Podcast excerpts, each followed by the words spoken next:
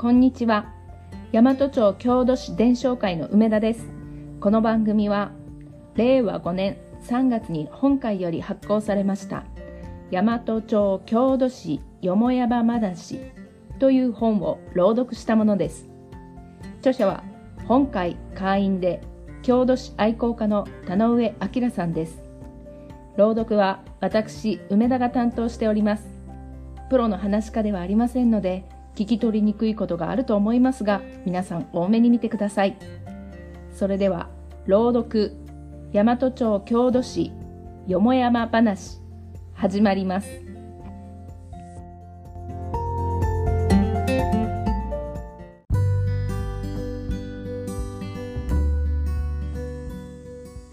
朗読大和町郷土史よもやま話田上明著第1私と郷土史との出会い。ページ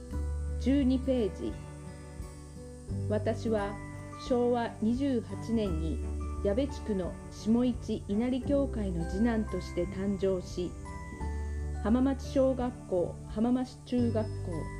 矢部高校林業科へと進みました。高校時代はギターに夢中になりギター同好会まで作り測量部の部長でありながら測量部の方はほったらかしにして1学年下の家政科の女子数人とギターばかり弾いていました。結果測量部の部長でありながら測量士補の試験には落ち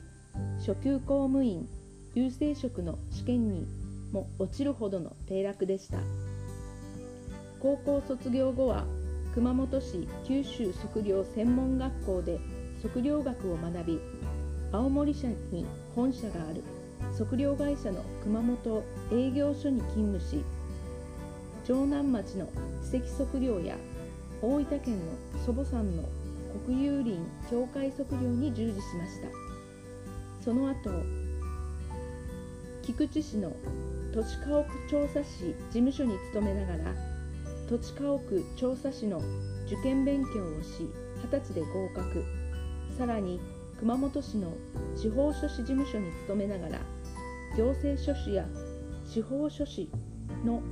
受験勉強をし幸いにして22歳で行政書士23歳で司法書士試験に合格することができました。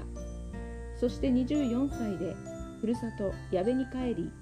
現在地大和町浜町あざ新町で司法書士行政書士土地家屋調査士事務所を開業しました。当時はミュージックサイレンというものがあり午前6時正午そして夕方5時に役場庁舎北側にある通称コンピラさんと称される高台から時を告げるためのサイレンが流れていました。冬の6時といえばまだ夜明け前です。寝ていると頭の上からサイレンの音が鳴り響きます。うるさいなぁと思いつつサイレンが鳴り響く丘の上はコンピラさんというけどなんでこんな山の中にコンピラさんがあるんだろうとふと思いました。当時の私のコンピラさんのイメージは四国の香川県琴平町にある琴平宮海上守護の神のイメージしか持っていませんでした。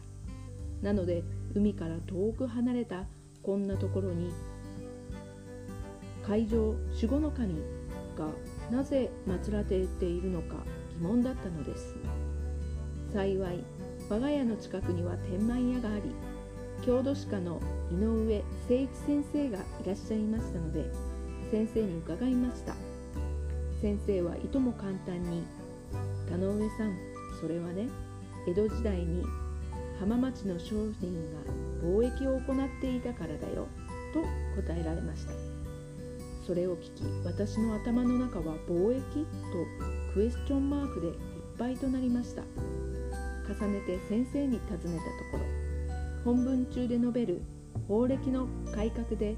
浜町が大変疲弊したことやそれをバネに浜町商人らは新しい産業を起こし外貨を得るために京阪神方面へと貿易を行いその時の船の名前が小一郎神社の社名から小一丸と名付けられそのお礼に小一郎神社には大阪から運んできた狛犬2匹が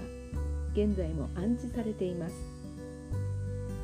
さらに航海安全祈願のため当時浜町商人のリーダー的役割を担った備前や現在の中尊酒造の牛虎北東鬼門の方向にこのコンピラシャンが祀られたことまた法暦の改革の際合北北条祈願祭が現在の八作祭の始まりとなったなど私にとっては初めて聞く郷土史の話で大変なカルチャーショックを受けました。それからです。私が郷土史に興味を持ち始めましたのはところが当時郷土史を学べる場は教育委員会が主催していた老人大学と中央婦人学級しかなく私らの世代が郷土史を学べる場がありませんでした。そんな折友人から矢部号10日会ならば学べるかもしれないと10日会へ誘われました。矢部号10日会というのは尺投げ1万本運動などをされていた当時大木工業建設会社の会長だった手島さんのもとに町内の有志が集まった町おこし団体です。メンバーは町会議員役場職員商工業者農業者いろんな職業の人たちがいました。井上誠一先生も顧問としていらっしゃいました。そこでしばらく私も活動しましたがいつまでたってもまとまった郷土史の勉強会はないので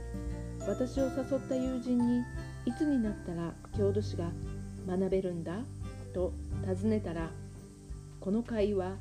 自分のやりたいことは自分で立ち上げる会だと言われて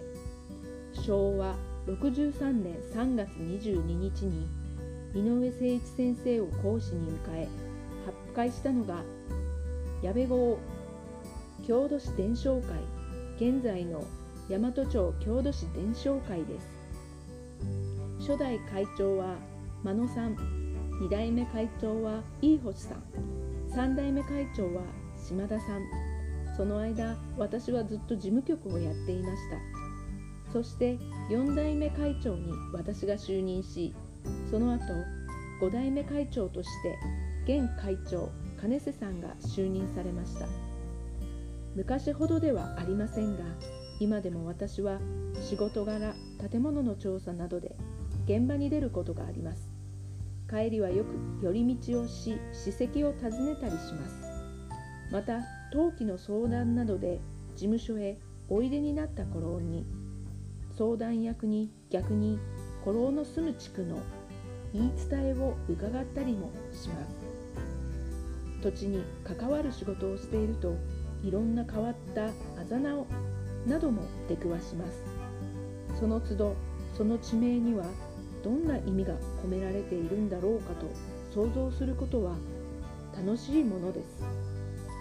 相続登記などで戸籍を見ることも多く戦前の戸籍は女性は多くの子供を産みそして多くの子供を幼くして亡くしています。戸籍に天然痘の接種記録を見ることもあります。また先の大戦で亡くなった人たちのお名前を多数見受けます。郷土に残る書物に書かれた記録や土地などに刻まれた歴史は身近な歴史ゆえに興味が湧きます。さて今回が復会して今年で早35年となります。私の歩んだ人生のちょうど半分です。これを機に師匠井上誠一先生をはじめ諸先生から私が教えていただいたことを少しでも読者の方にお伝えすればすることができれば本望です。郷土史を愛する者は往々にしてガレイン水になりがちです。私もご多分に漏れません。どうか郷土を愛するゆえとご承知ください。なお本書では歴史だけでなく伝承なども紹介しています。